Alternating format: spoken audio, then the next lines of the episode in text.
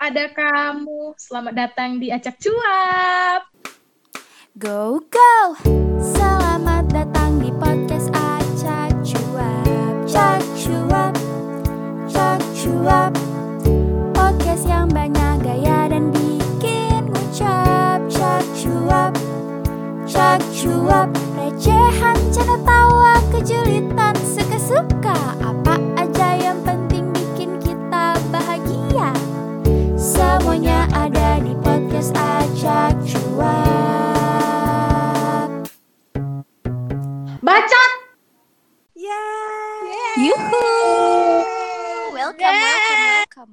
Asik. Halo, apa kabar guys?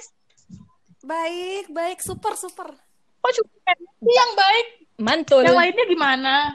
Yang Enggak. jahat. Baik, alhamdulillah. Baik, alhamdulillah. Hari ini kita mau bahas apaan ya? Ada ide? Oh, ini nih. Yang Nah, ada yang lagi rame tuh. Nah, suka nih gue Rame rame-rame. lagi sih. Apa tuh? Nah, di Twitter mengenai Wow, privilege. privilege. Privilege. Oke. Privilege? Agak-agak Apa tuh? iya, Aku? serius.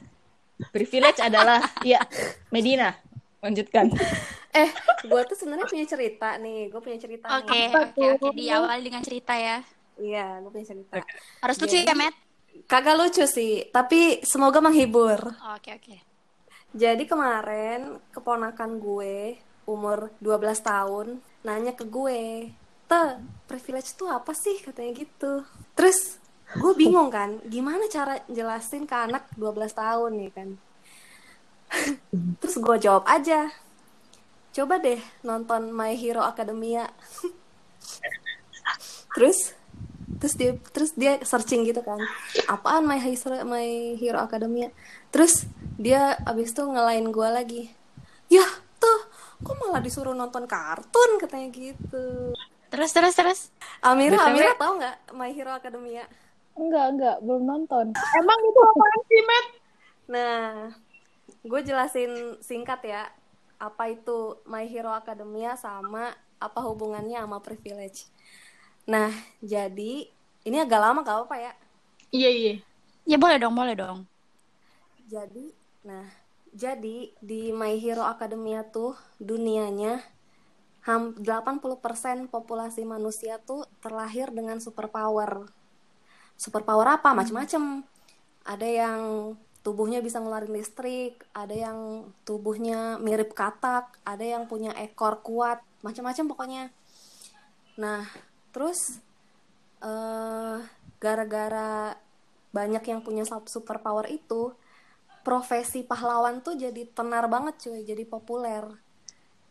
Karena eh apa ya sem- kayak hampir semuanya punya superpower yang kece-kece gitu kan. Jadi mereka tuh langsung jadi kayak rising star kalau gue jadi pahlawan nih. Kalau sekarang kalau di dunia kita kayak youtuber atau selebgram gitulah. Nah, tapi tugas mereka ya menumpas kejahatan. Nah, karena banyak pahlawan artinya banyak penjahat juga dong. Nah, terus tap yang kayak gue bilang tadi hanya 80%. Jadi sisa 20% manusia itu terlahir tanpa superpower. Hmm. Nah, jadi kebayang gak tuh gimana gimana rasanya manusia yang nggak punya superpower tapi lu hidup di mayoritas punya superpower gitu kan. Iya, iya, iya. Nah, dan tokoh utama di My Hero Academia itu adalah seorang anak panggilannya Deku yang pengen jadi pahlawan tapi nggak punya superpower. Kebayang nggak? Nih, jadi kebayang dong perjuangan Deku untuk jadi pahlawan akan sama nggak sama perjuangan mereka yang lah lahir-lahir tuh udah punya superpower gitu. Iya, iya. Iya dong. Beda dong. Pasti pasti beda Pasti dong. beda dong. Pasti, pasti Bahkan- effort dia lebih. Iya kan? Wih. Bahkan hampir mustahil kan? Menarik, menarik, menarik. Iya nggak sih? Iya, iya. Gitu. Nah, terus balik lagi ke keponakan gue. Menurut kalian emang gue salah ya? nyuruh nyuruh ponakan gue nonton My Hero Academia gitu.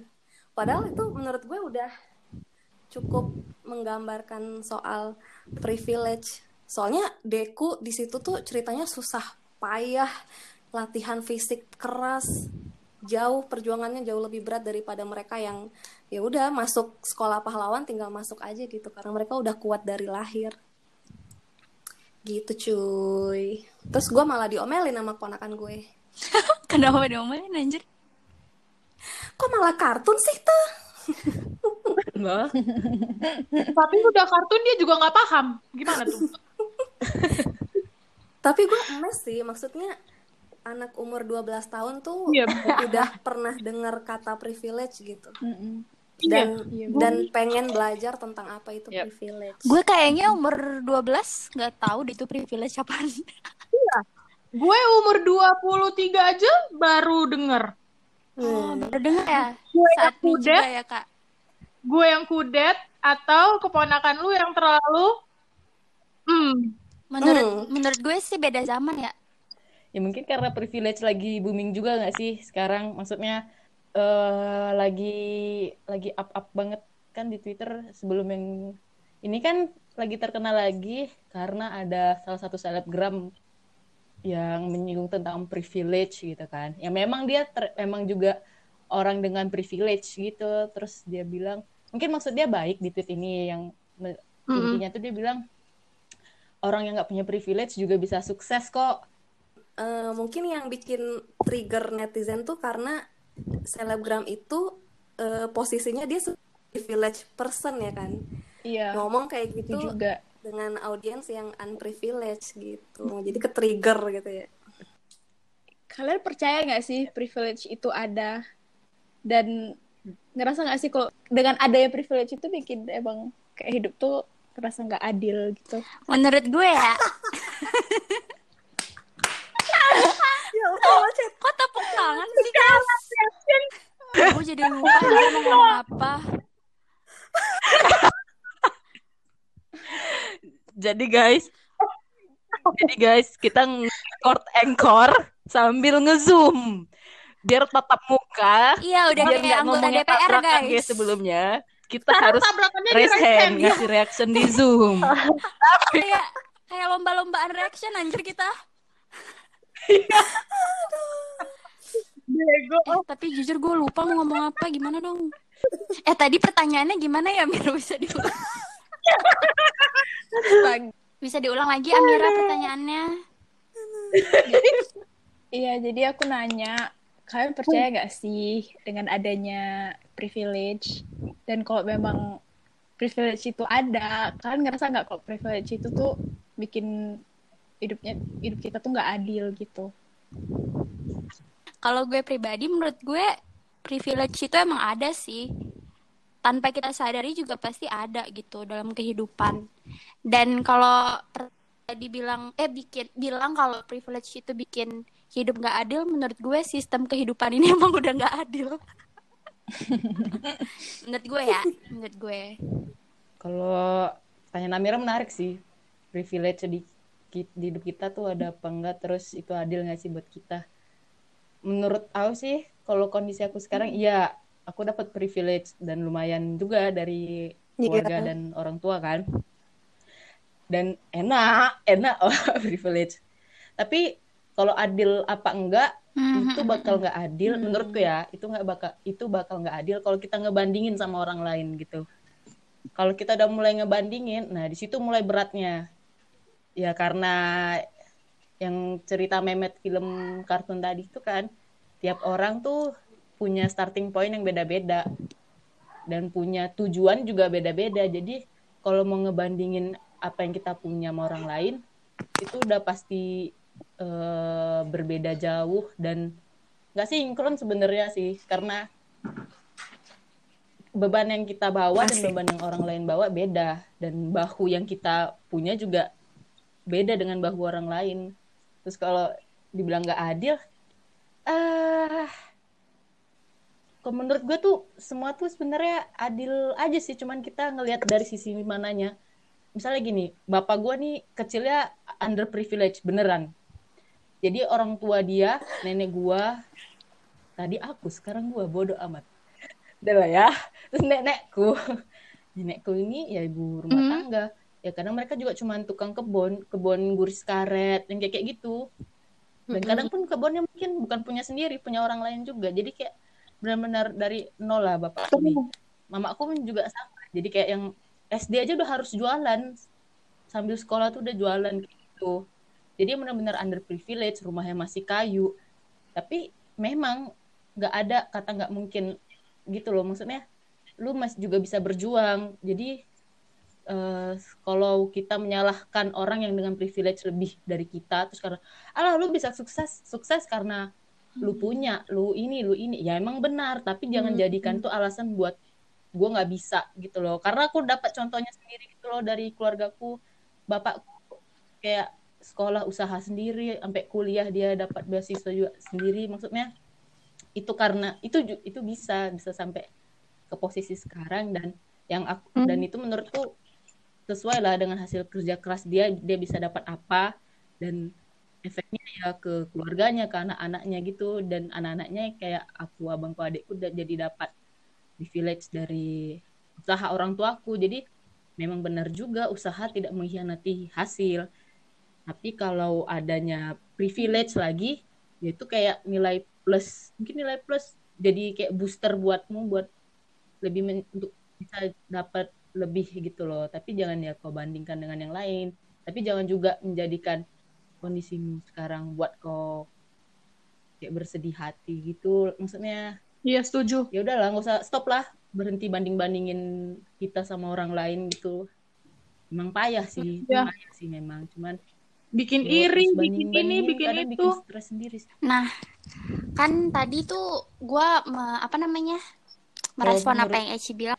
Gue setuju sih sama yang Eci bilang kayak kalau gue pikir juga sebenarnya perbedaan antara orang yang bisa sukses karena dia eh, mungkin sebelumnya nggak punya privilege gitu sama yang udah punya privilege itu mungkin perbedaannya itu starting pointnya itu sih tadi orang yang belum eh maksudnya orang yang under privilege itu dia harus effort lebih banyak dibanding yang privilege. Tapi bukan berarti orang yang under pri- privilege itu nggak bisa lebih sukses dari yang privilege. Bisa jadi dia lebih sukses ya kan? Iya, ya sih dan gue juga jujur aja ngeliat itu dari orang tua gue juga gitu. Maksudnya mereka Betul. juga berasal dari keluarga yang biasa-biasa aja gitu yang nggak nggak terpandang dan gimana. Tapi mereka bisa memberikan banyak fasilitas buat gue biar gue bisa kuliah biar gue bisa lebih baik dari mereka intinya gitu.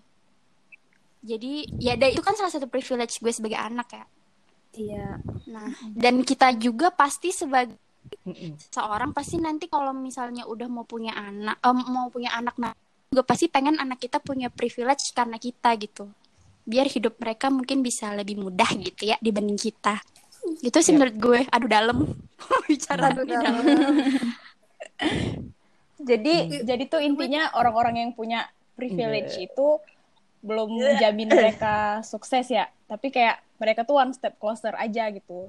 Dan In- orang-orang yang individual individualnya sih Perjuangannya lebih mudah aja gitu. iya benar-benar gitu. Iya. Tapi eh punya bener-bener tekanan sendiri nggak sih itu? Iya kan? Yang punya tekanan sih yang privilege-nya, privilege bisa people-nya. jadi sih Iya bisa jadi. Bisa jadi, Misalnya nih kan, oh kamu Menurut- anaknya bapak ini ya. nah iya itu cak Oh. gue sering tuh nemuin hal-hal kayak gitu Iya ya. Oh kamu anaknya bapak ini ya. Berarti kamu harus bisa dong lebih dari bapak ini gitu. Punya tekanan Iya, sendiri nggak sih? Gimana sih cara survive-nya gitu? Kebayang nggak sih jadi Rafathar anjir kalau dia mau jadi komedian nih? Lah, lu kan anak Raffi Ahmad. Kok lu kagak lucu dari bapak lu? anjay iya ya Iya iya benar-benar. Ser- itu bener bisa memicu orang juga jadi minder lah, stres lah, apalah. Merasa dibanding-bandingkan. iya jadi Ada plus minus ya?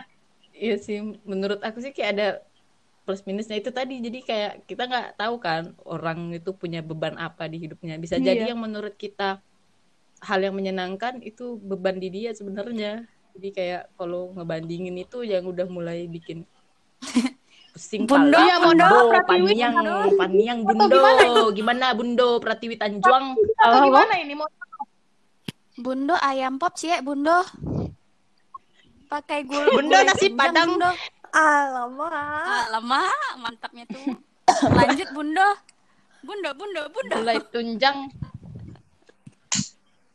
Ayo Tiwi, Ini masih mau lanjut. Tempat di Enggak nih persimpangan. menurut Tiwi gimana tentang privilege dan pro kontranya gitu? Eh dari mana ya mulai? Aku aku nggak ngikutin. Aku bahkan nggak tahu kan kalau memang ada masalah ini. Dari awalnya aku nggak tahu.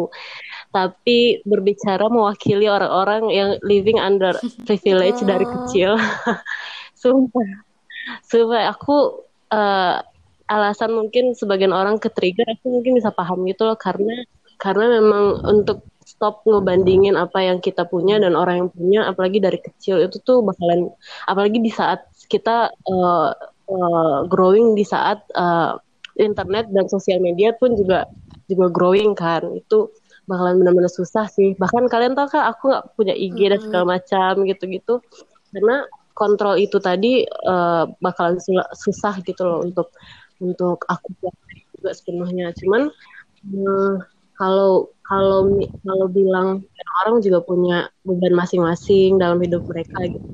Dan sebagai orang yang uh, istilahnya punya hal lebih lebih sedikit dengan yang lain ketika lu sukses ya lu bakal lebih dapat standing applause lebih dapat maksudnya pengakuan lebih dari orang lain juga yang udah mulai ketika ketika dia mulai tuh udah punya uh, starting grade-nya beda lah gitu. Jadi aku mau ceritain sesuatu yang pernah diceritain sama ayahku dari dulu. Kan aku udah dari lama kan ngikutin MotoGP. Ini ceritanya flashback ke tahun 2003 atau 2004 nih. Eh, waktu itu Rossi lagi sama Honda di, setim di tim Honda gitu.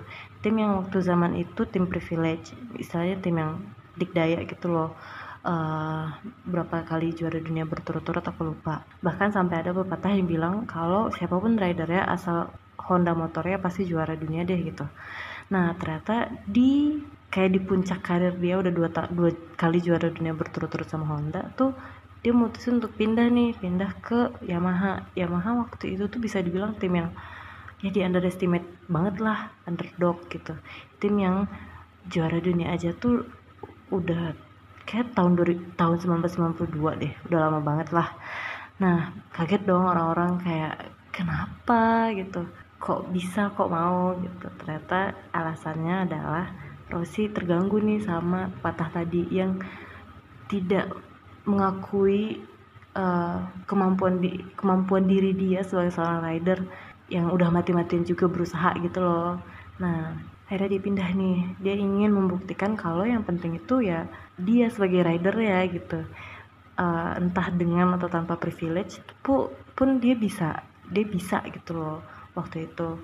Nah, dia coba membuktikan kalau yang penting itu elunya gitu loh kayak kita kita sendiri dengan apa yang kita punya kita bisa gitu loh kalau Tuhan memberkati juga nah yang bikin yang bikin nyesnya itu adalah di tahun pertama bahkan di race pertama dia pindah dari Honda ke Yamaha. Eh, dari yang awalnya diragukan untuk bisa jadi juara dunia lagi dia jadi juara dunia dong. Itu sih yang bikin kayak eh, bikin kayak memotivasi aku dari dulu. Kalau misalnya yang penting itu ya kita gitu loh sebagai orang dengan eh, apa yang kita punya kita bisa berusaha ke depan kita tetap fokus ngejar apa yang kita punya tanpa harus ngelihat kayak orang lain gitu loh. Itu yang pengen aku share aja. Terus tapi juga ya ngerti sih kenapa orang-orang juga ke-trigger dengan masalah ini. Karena tuh di zaman yang seperti ini pasti intensi dari si seleb tweet tadi bisa ditangkap lain. Ya walaupun dia sendiri juga tidak tidak ingin orang lain tuh menangkap itu sa- sesalah itu. Dia mungkin juga nggak nyangka kali ya. Dia juga tidak mau orang lain mikir macam-macam lah dengan perkataan dia. Tapi ya namanya juga sosial media. Dan eh, topik ini tuh sensitif juga buat orang-orang. Jadi ya itu sih. Aku paham tapi ya better kalau misal kita memang fokus ke diri masing-masing aja gitu loh. Ya begitulah guys.